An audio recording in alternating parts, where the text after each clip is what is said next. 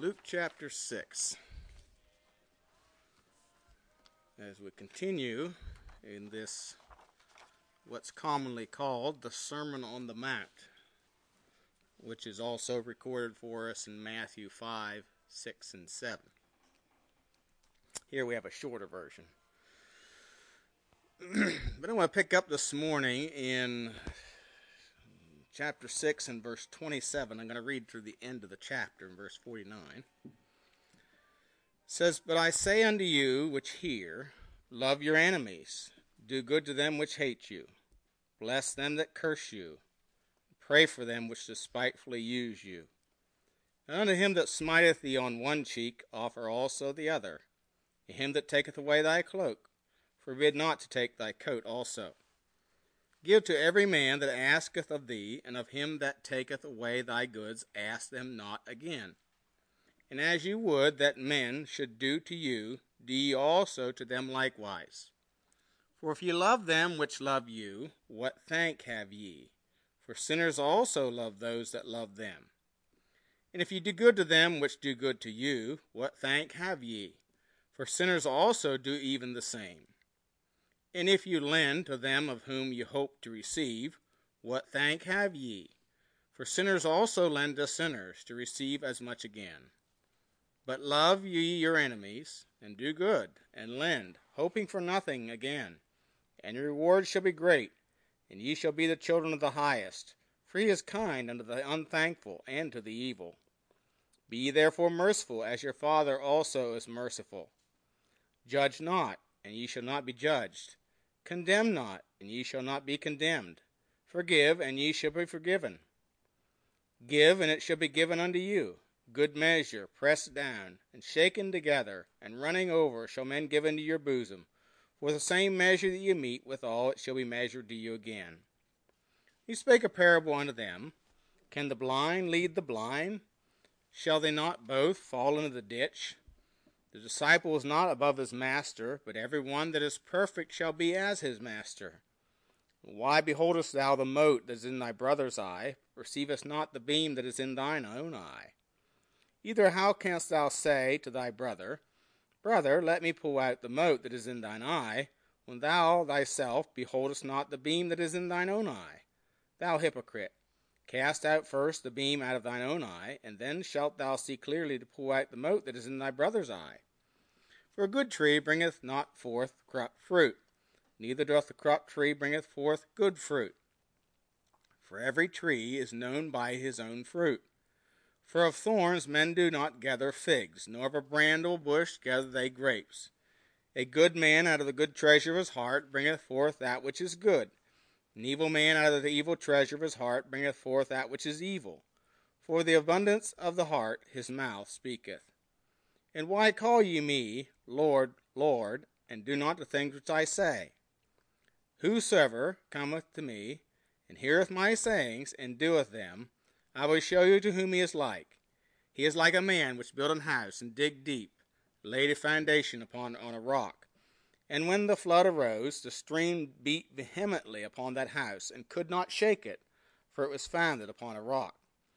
But he that heareth and doeth not is like a man that without a foundation built an house upon the earth, against which the stream did beat vehemently, and immediately it fell, and the ruin of that house was great. I've titled this this morning Principles of the Kingdom of Christ. You know, Luke chapter 6, verses 20 through 49 here, and of course in Matthew, like Matthew 5 through 7, chapters 5 to 7, someone has said this is called this could be called discipleship of the kingdom of Christ 101. It's like being in discipleship class with Jesus. You know, in these passages of scripture, we have the principles of his kingdom laid down for us. You know, a principle is a fundamental, primary, or general law or truth from which others are derived. So the basic principles of the kingdom are given to it here in these passages. Now, to a born again child of God, these make perfect sense. But to the world, they are demeaning and not in self interest. Love your enemies, do good to them that hate you, that's not in self interest. Given it shall be given unto you. You know, though some in the world have seen value in some of these truths and have adopted them, yet it's not for God's glory, but again for self interest. You know, many talk about living the golden rule. And what is referred to as the golden rule is found in verse golden rule is found in verse 31. As you would that men should do to you, ye also to them likewise. That's what's considered the golden rule. But, you know, what they think about the golden rule as their ticket of, of, of righteousness. You know, their righteous ticket, if you will. But the golden rule is not a means to eternal life. It's the fruit or product of eternal life or life with Christ. It's the fruit or product of the indwelling life of God. So, so we're going to look at some principles of the kingdom of Christ. So let's look to the Lord in prayer. Heavenly Father, we do thank you again for this opportunity and privilege is ours to meet together this morning and open your word. I pray that you'd help us as we look into this passage of Scripture and others. I pray that the Spirit of God would speak to our hearts and help us understand these truths and endeavor to apply them to our lives for that for that our good and thy glory. We pray in Jesus' name. Amen. So, as we consider some principles of the kingdom of Christ, and I have three three things, main points here. Number one, the, the governing principle. Number two, the identifying principles. And then number three, the founding principle. And again, a principle is a fundamental, a primary or general law from which all others are derived. Okay? So, so think about that. First of all, the governing principle of the kingdom of Christ. And that governing principle is found summed up for us, you might say, in verse 38, where it says, Give, and it shall be given unto you, good measure, pressed down and shaken together, and running over, uh, shall men give into your bosom, for with the same measure that you meet withal, it shall be measured to you again. So the, the governing principle of the kingdom of Christ is giving. It's giving. And and what precedes this verse is a list of things we're to give. The world is characterized by what? Taking, getting. That's that's the characteristic. That's the philosophy of the world. You get all you can and can all you get. You know, there was a phrase. I think it was a McDonald's advertisement. You owe yourself a break today. At McDonald's, what kind of a break you get there, but uh, you know that that was the philosophy. Be all that you can be. You know, get all you can you know, the, our our the mentality of the uh, of uh, of the world today is that, that the world owes us. That's the mentality. You know, we're all victims and we owe, we're owed, and that kind of. No, the principle, the governing principle of Christianity is giving, not taking. It's giving. And if you notice, there's a list here, and I have five things that, that we're to give. In verse 27, we're to give love, not hate. But I say unto you which hear, love your enemies, do good to them which hate you. So we are to love and to do good, not hate. We're to give love. Uh, we're also to give, number two, blessing instead of cursing. In verse 20, 28, it says, Bless them that curse you, and pray for them which despitefully use you. Excuse me. the word blessing here is the Greek word eulogeo. Eulogy. That's where we get our word eulogy. It means to praise or to invoke with blessings. You know, Romans 12, 14 says, Bless them which persecute you, bless and curse not. So we're to give blessing in place of cursing. I remember when I was pastoring in Maine, we had this old fellow that that uh, he was kind of a bitter old old man, and and um, he got to the place where where uh, he couldn't take care of himself, and I and we met him on on visitation, and uh, so I would go there and witness to him, and and then I began to you know help him, and and I would take him to the grocery store and help him get his groceries and things like that. And then it got to a place he couldn't hardly go anymore, so I he'd give me a list and I'd go get it. And anyway, he was we was there visiting one day, he and he and um, uh, Paul and I, and he was saying, you know, in this, you got to teach this boy in this world, it, it's tit for tat. You know, you do you do back to them just what they do to you. You know, you curse them that curse you, and so on and so forth. I said, no, that's not the way it is. We're your blessing for cursing. And he would he was often cursing the Jews. Finally, I told him one day, I said, you know, I've just had about all I can take of your cursing the Jews. And if it wasn't for a Jew who died on the cross of Calvary to pay the penalty for your sin, I wouldn't lift one finger to help you. And he never said anything about the Jews again in my face. Now we're to give blessing for cursing. Bless them which persecute, bless and curse not. We're also to give prayer in place of reproach or insult. Notice verses 28 and 29. It says, and unto, uh, uh, verse 28 again, bless them that curse you, pray for them which despitefully use you. And unto him that smiteth thee on the one cheek, offer also the other, and him that taketh away thy cloak, forbid not to take thy coat also. Now, there's been a lot of question about this offering the other cheek. It's not natural. you know, when somebody's going to smack me on the cheek, it's not my natural inclination to say, well, go ahead and hit the other side. Yeah. While you're at it, make it good. You can try. It might be short. But anyway, you know, you know the idea here is not defending yourself. The idea here is of an insult. Um, this is this is a, this is considered an insult, and and instead of insulting or reproaching in return, we are to pray for those. Look at uh, uh, Luke twenty three thirty four. Luke twenty three thirty four. you know, he wasn't smite, smitten here, but but but notice what Jesus did in response to what they did to him. Then said Jesus, "Father, forgive them, for they know not what they do." And of course, uh, in Acts seven sixty, we have the example of Stephen also, who was reproached and insulted and, and assaulted.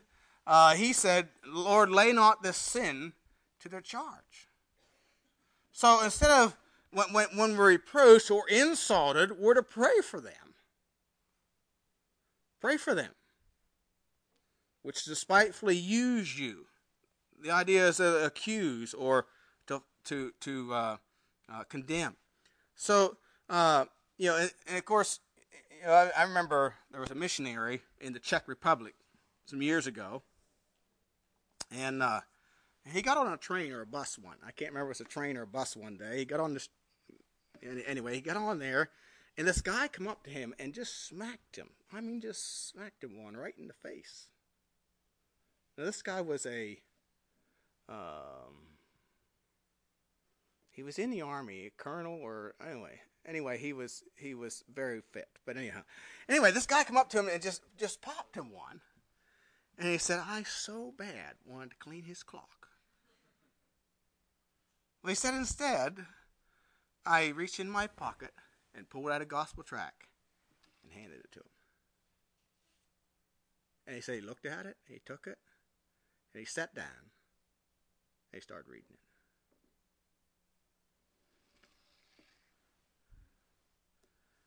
You see, we're to pray. Go to Romans chapter 12. Romans chapter 12. We're not to return insult for insult or reproach for reproach. Romans 12, verse 17 says, Recompense. It means just to give back a reward. No man evil for evil. Provide things honest in the sight of all men. If it be possible, as much as lieth in you, live peaceably with all men. You might say, well, there's my excuse. No, that's not an excuse. Uh, but, dearly beloved, avenge not yourselves, but rather give place unto the wrath, for it is written, Vengeance is mine, I will repay, saith the Lord. Therefore, if thine enemy hunger, feed him. If he thirst, give him drink. For in so doing thou shalt heap coals of fire on his head. Be not overcome of evil, but overcome evil with good. You see, uh, you know, we have the example of Stephen overcoming evil by doing good.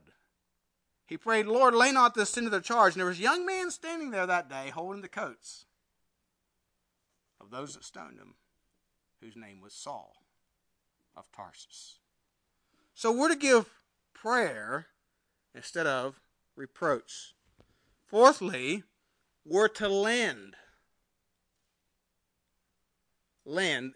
The, the idea here, you know, it uses the word uh, unto him that taketh, but but, the, but if you read on the context, I believe the idea here is we're to lend without interest or expecting something in return. Or a return favor again. So, so we're to give or lend without expecting any favors in return. You know, the world, if, if the world likes to lend but with interest for, for their own gain. Uh, and the idea here is not, not that, you know, if you're in the banking business. That's not the idea here. But if you have someone that's in need and wants to borrow or has a need that just give it to them without expecting anything in return. If you notice in verse uh, it's in verse 29 and 30. Unto him that smiteth thee on the one cheek, offer also to him the other. and here it is, and him that taketh away thy cloak, forbid not to take thy coat also. Give to every man that asketh of thee, and of him that taketh away thy goods, ask them not again. And if you read on, verse, for, for example, in verse 34, and if you lend to them of whom you hope to receive, what thank have you? For sinners also lend to sinners to receive as much again. So the idea here is, you know, we're not to to to to uh, lend or to give to people so that we get things back.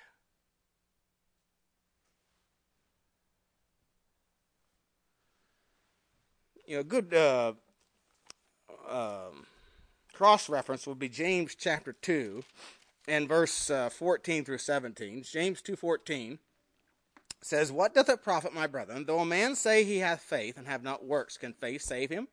If a brother or sister be naked and destitute of daily food, and one of you say unto them, Depart in peace, be ye warmed and filled, notwithstanding ye give them not those things which are needful to the body, what doth it profit?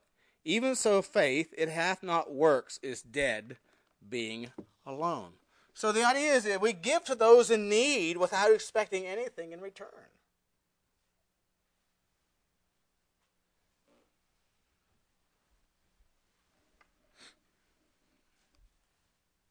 So instead of taking, giving or lending.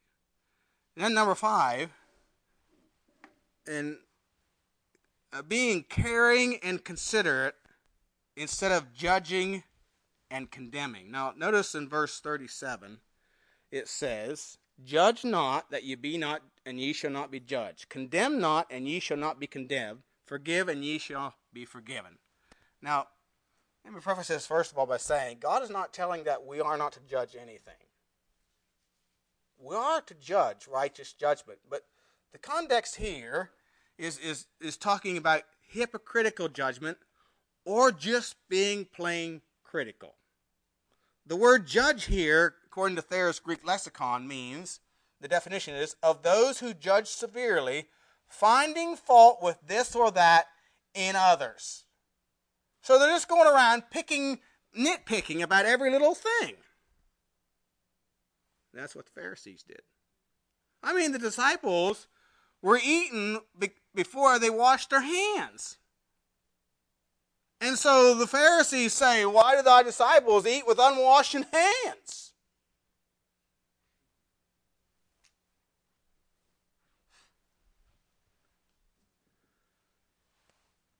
So it was, it was just fault finding.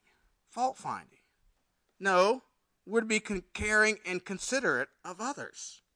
Um, couple passages. Romans chapter uh, 2, verses 1 and 3. Uh, Romans 2, 1 and 3 says, Therefore thou art inexcusable, O man, whosoever thou art that judgest, for wherein thou judgest another, thou condemnest thyself. For thou that judgest doest the same things. Verse 3 And thinkest thou this, O man, that judgest them which do such things, and doest the same, that thou shalt escape the judgment of God? Um, James chapter 4. James chapter 4 and verse 11. James 4, verse 11, again says, Speak not evil one of another, brethren. He that speaketh evil of his brother and judgeth his brother speaketh evil of the law and judgeth the law. But if thou judge the law, thou art not a doer of the law, but a judge. Now go to John chapter 8. John chapter 8. And I think we have an example here of this. John chapter 8 and verse 1. John 8. Of course, this is the account of the woman taken in adultery. In John 8, verse 1, it says, Jesus went unto the Mount of Olives, and early in the morning he came again into the temple, and all the people came unto him, and he sat down and taught them. And the scribes and Pharisees brought unto him a woman taken in adultery. And when they had set her in the midst, they say unto him, Master, this woman was taken in adultery in the very act. Now Moses in the law commanded us that such should be stoned. But what sayest thou? This they said, tempting him that they might have a to accuse him. But he stooped down, Jesus stooped down, and with his finger wrote on the ground as though he heard them not. So when they continued asking him, he lifted up himself and said unto them, He that is without sin among you, let him first cast a stone at her. And again he stooped down and wrote on the ground. And they which heard it, being convicted by their own conscience, went out one by one, beginning at the eldest, even unto the last. And Jesus was left alone, and the woman standing in the midst. When Jesus had lifted up himself, and saw none, none but the woman, he said unto her, Woman, where are those thine accusers? Hath no man condemned thee? She said, No man, Lord. And Jesus said unto her, Neither do I condemn thee. Go and sin no more. Now, you know, this is this is not about saying adultery is okay. That's not the idea here. Jesus is not saying adultery is okay. He said, Go and sin no more. What this is about is the Pharisees, of course, bring her, and she's caught in the very act of adultery. Now, that raises a big question. Can a woman commit adultery by herself? So, where's the man? Where's the man? You know, there's been conjecture and commentators that have asked the question was it one of them? You know, there's a lot of questions raised about this passage, and a lot of questions raised about what did Jesus write on the ground. We don't know. Bible doesn't tell us. But this we do know. They had already judged her by their hypocritical judgment, and they had already condemned her. But they wouldn't condemn themselves for violating things in the law.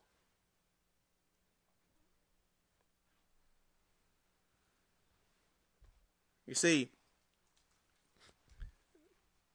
and Jesus said, you know, Jesus did judge her, said, Go and sin no more. What you did was wrong. Don't do it anymore. Don't do it anymore. So the governing or the ruling principle of Christian the Christian is giving. Giving. Again, the philosophy of the world is taking.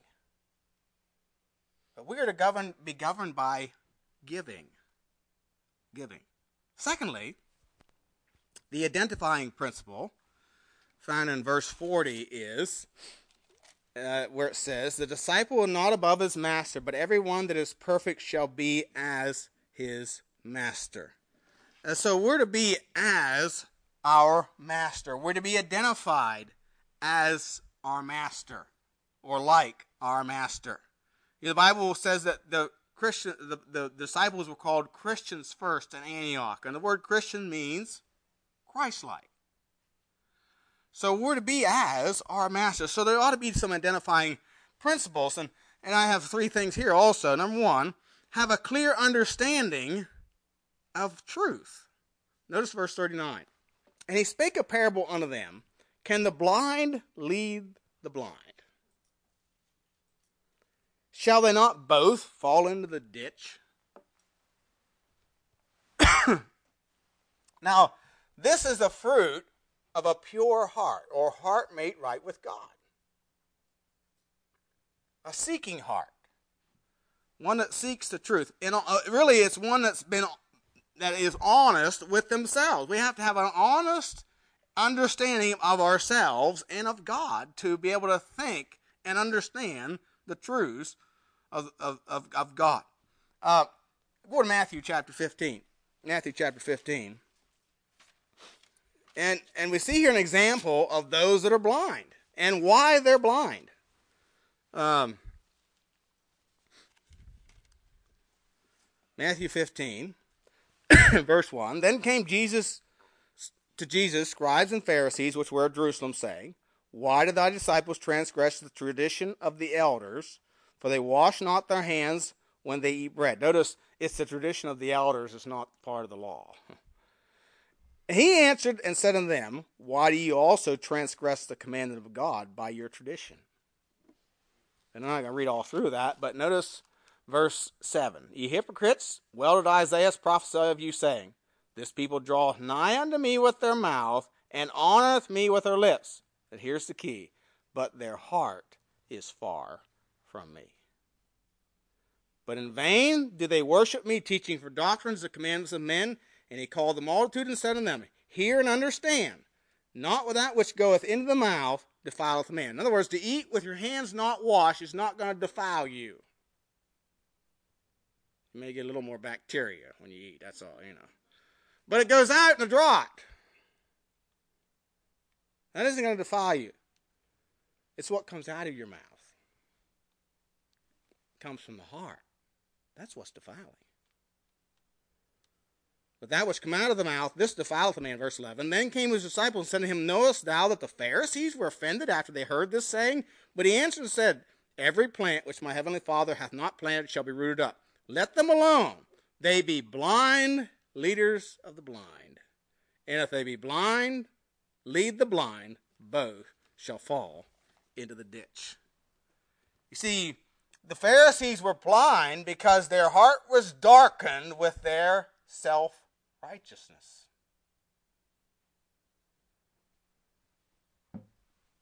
Go to Proverbs chapter 2. Proverbs chapter 2.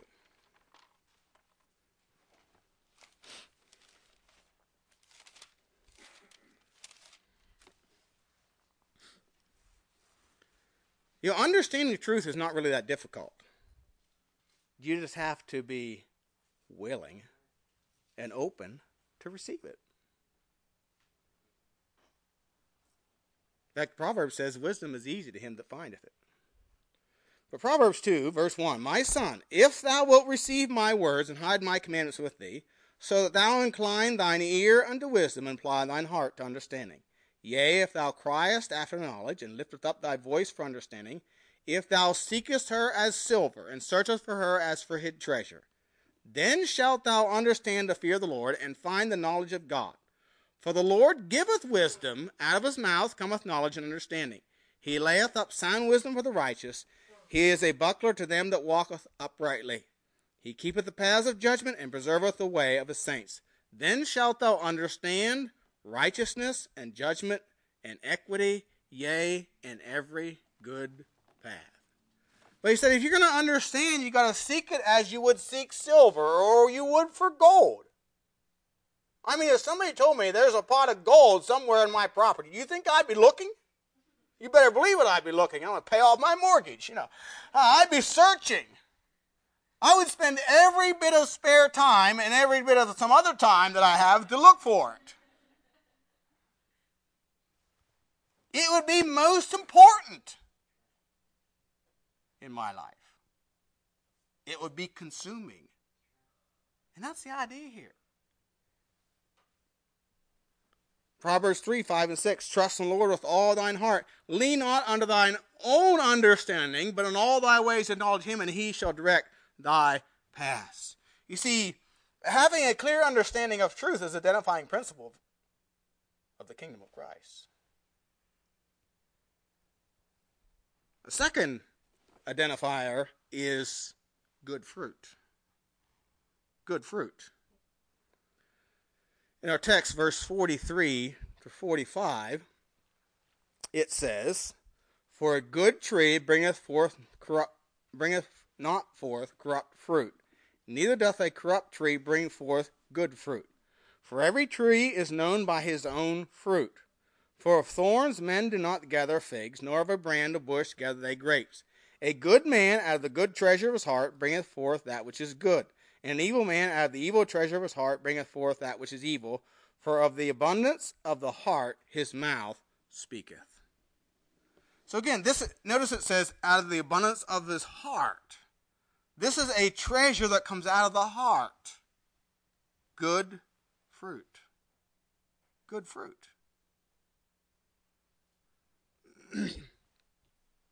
you know, Galatians 5 22 and 23 talks about the fruit of the Spirit love, joy, peace, long suffering, gentleness, meekness, temperance, without which there is against which there is no law.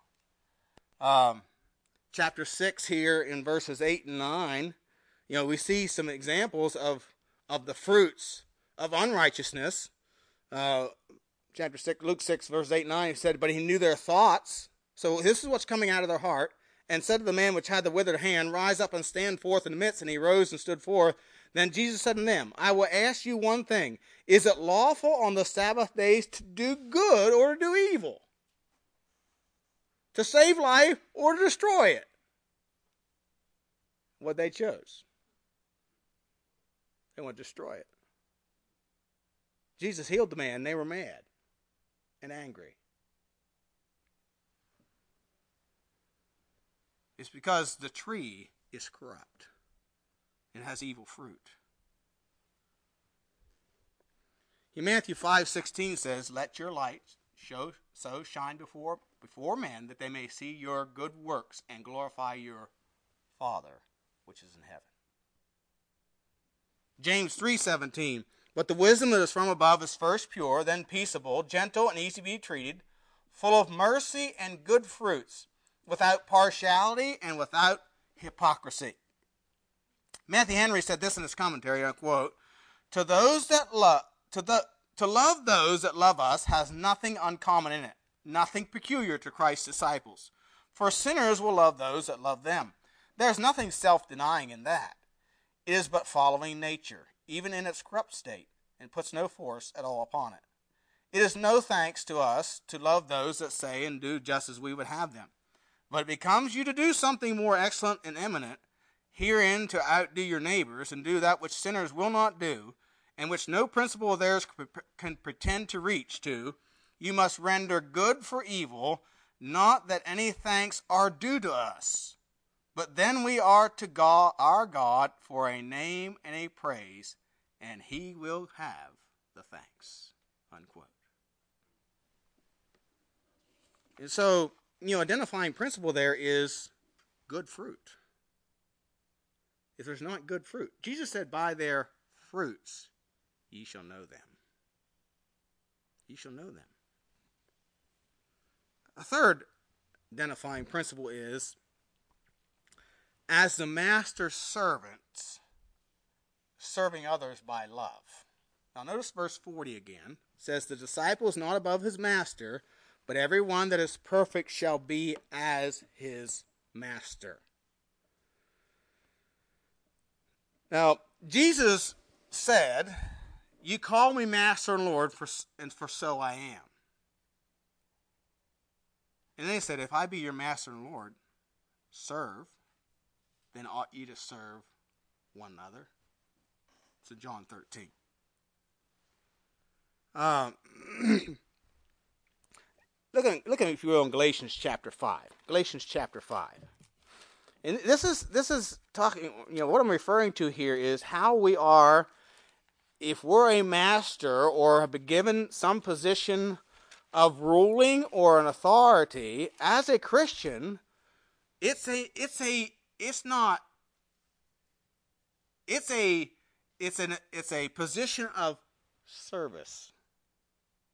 Yeah, this is this is why our country's going wrong because our leaders don't anymore see themselves as servants of the people; they see themselves as lords over the people.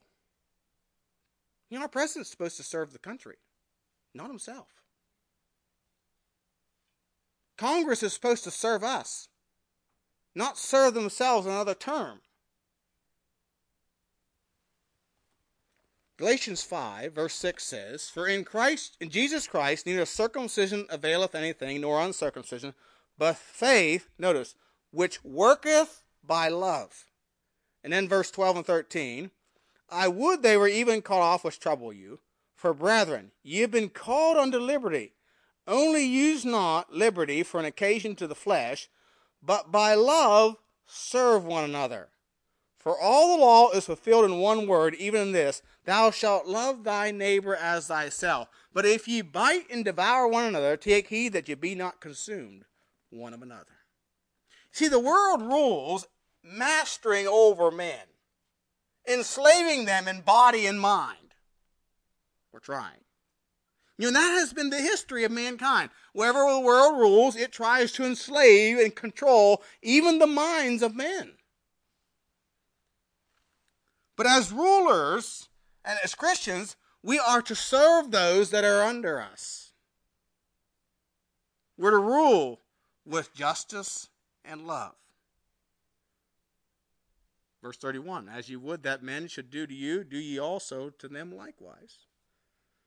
2 Samuel 2, 23 3, David said this The God of Israel said, The rock of Israel spake to me, He that ruleth over men must be just, ruling in the fear of God. Peter wrote in 1 Peter 5 2 and 3, talking about pastors. He said, Feed the flock of God which is among you, taking the oversight thereof, not by constraint, but willingly, not for filthy lucre, but of a ready mind. And then he said this Neither as being lords over God's heritage, but being ensamples to the flock. Not the Lord over it. Ephesians 6 9, talking to, to, to masters there who would have had slaves in Bible times, he says, And ye masters, do the same things unto them, forbearing threatening, knowing that your master also is in heaven. Neither is there respect of persons with him. Colossians 4 1 again, Masters, give unto your servant that which is just and equal, knowing that you also have a master in heaven. You see, again, as rulers, we are servants of the Lord. 1 Kings 3, verse 6, Solomon understood this. He says in, in his prayer, Solomon said, Thou hast showed unto thy servant David, my father, great mercy, according as he walked before thee in truth and in righteousness, and in uprightness of heart with thee. And thou hast kept for him this great kindness, that thou hast given him a son to sit on his throne, as it is this day. So he, he realized he was a servant. You know, as you think about the law, the, those that are to enforce the law, they are called in the Bible ministers of God to thee for good. Romans 13, 14. For he is the minister of God to thee for good.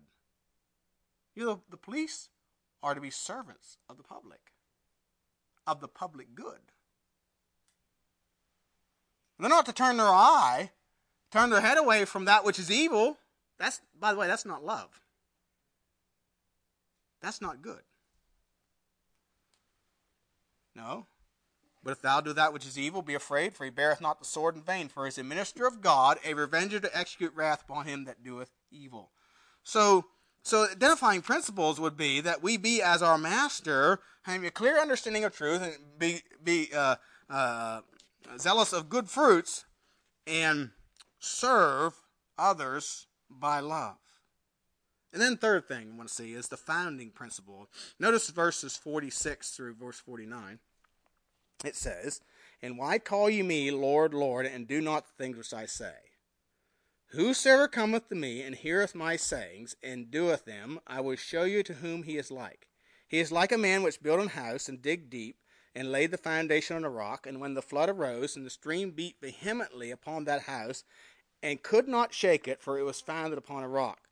But he that heareth and doeth not is like a man without a foundation, building a house upon the earth, against which the stream did beat vehemently, and immediately it fell, and the ruin of that house was great. So the founding principle, of course, is Christ. Now, the word founded or foundation means to be established. And of course, you know, the word founded means to, to, to lay a foundation. You know, the foundation is the vital part or the beginnings or that which sustains a house. A house without a foundation isn't going to stand long. The first storm that comes along is going to destroy it. No, you need a foundation. That's the most important part of the house, of a house, is the foundation. Notice there's a word here also, the word shake.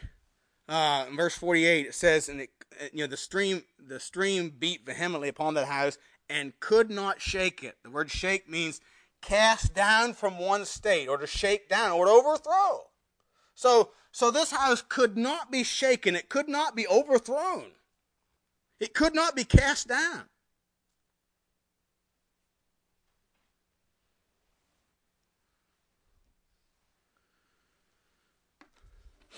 In 1 Corinthians chapter 3, and of course, our foundation is Christ. 1 Corinthians chapter 3, verses 9 through 11.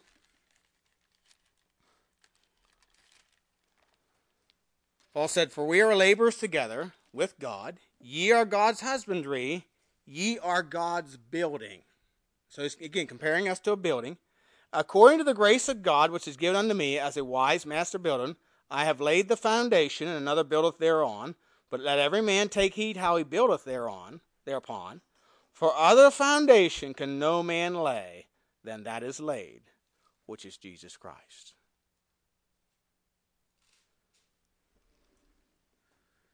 And of course, you know, he says he built his foundation upon a rock. Well, the rock is Christ.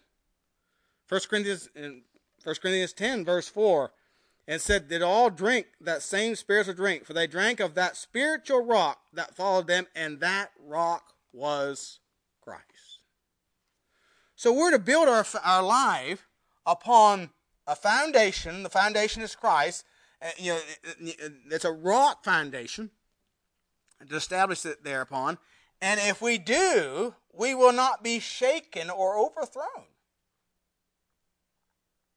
Ephesians 2:20 says, "And are built upon the foundation of the apostles and prophets, Jesus Christ himself being the chief cornerstone." So again, he's the first uh, he's the vital corner. And so the question this morning is, what is it that reveals the reality of one's relationship with the Lord?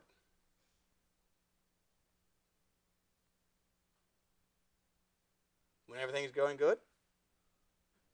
No. It's when the storms of life and the floods come, persecution arises.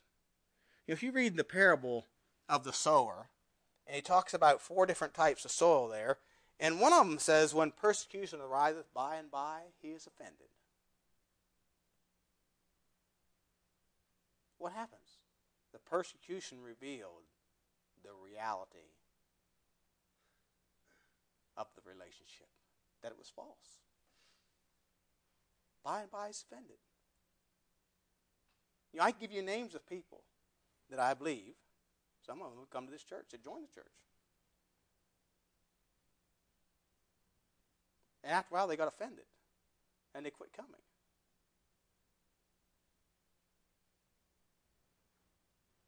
Why? Because they decide this was not really what they thought it was. They weren't willing to give that up.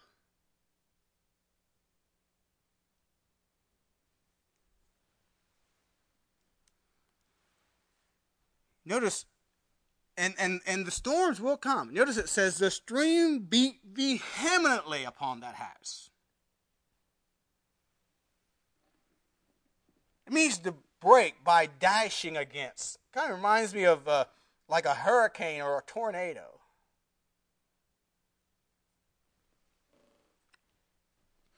But the key here is in one little word and it's that word in verse 47 doeth. Doeth. Whosoever cometh to me and heareth my sayings and doeth them. In other words, you don't just hear it with ear, but you act on it. Doeth. The word doeth means to execute or to act out. And it's a, it, it's a word of continuous action. It's practice. By the way, it's the same word that's translated committeth over in 1 John chapter 3, verses 7 and 8. And I'll read that to you. It says, Little children, let no man deceive you. He that doeth, that's the same word there, righteousness is righteous, even as he is righteous. He that committeth sin. Again, continuous action. And it's the same Greek word as the word doeth here. He that committeth sin is of the devil, for the devil sinneth from the beginning. For this purpose, Son of God was manifested that he might destroy the works of the devil. So it's not only he that heareth, the Pharisees heard it, but they didn't do it.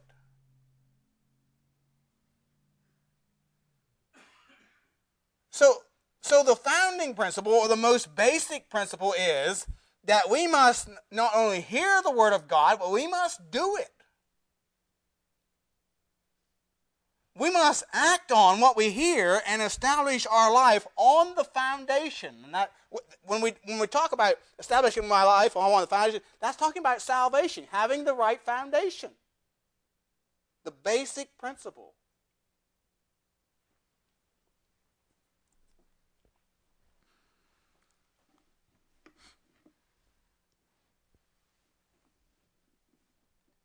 Go to Matthew chapter 7. Matthew chapter 7. now, he's not talking about working for your salvation, but acting, you must have, must make a choice to obey what you hear, to receive what you hear. Matthew 7 21. Not everyone that saith unto me, Lord, Lord, shall enter the kingdom of heaven, but he that, here's our word again, doeth the will of my Father which is in heaven.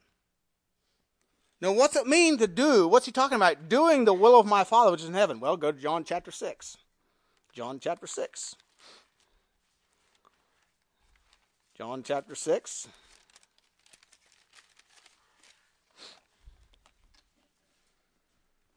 Verse 39. John 6 39. This is the Father's will which hath sent me, that all that of all which he hath given me I should lose nothing, but should raise it up again at the last day. And this is the will of him that sent me, that every one which seeth the Son and believeth on him may have everlasting life, and I will raise him up at the last day.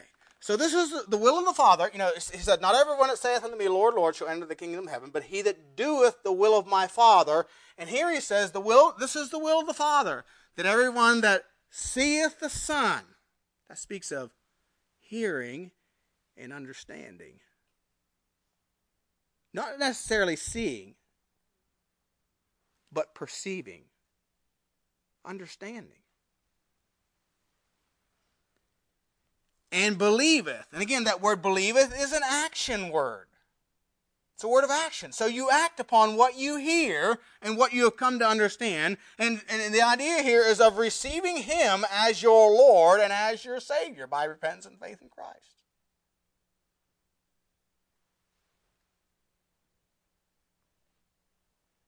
And from there, that is the finding. From there, it continues.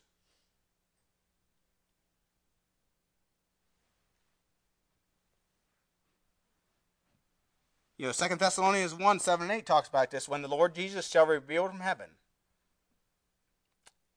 flaming fire, taking vengeance of them that know not God and that obey not the gospel of our Lord Jesus Christ. See, God wants us to obey Him, and His will for us is to receive Him and to, to, to be established on the foundation.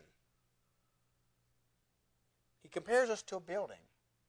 If you're going to build a house, you want a good foundation. Not one that's shifting. I've seen some of these old houses around here, you know, and they're kind of leaning. You know, house I grew up in, the floor sloped. I bet, I bet, you know, I, I, I bet there was four inches of slope from one wall to the next. And it was an old log house. Part of it was an old log house. And then it had kind of like a lean to built onto the backside of it, which was the kitchen part. Actually, that floor was better than the other. But that old log house, you know what happened? They just built it on stones. There was no foundation under it. So what happens? It starts to shift. After we moved out, they burned it down. Um, you know, it starts to shift and move. No, if you build it on a good foundation, the foundation of Christ, you'll not be cast down. You'll not be shaken. You'll not be destroyed.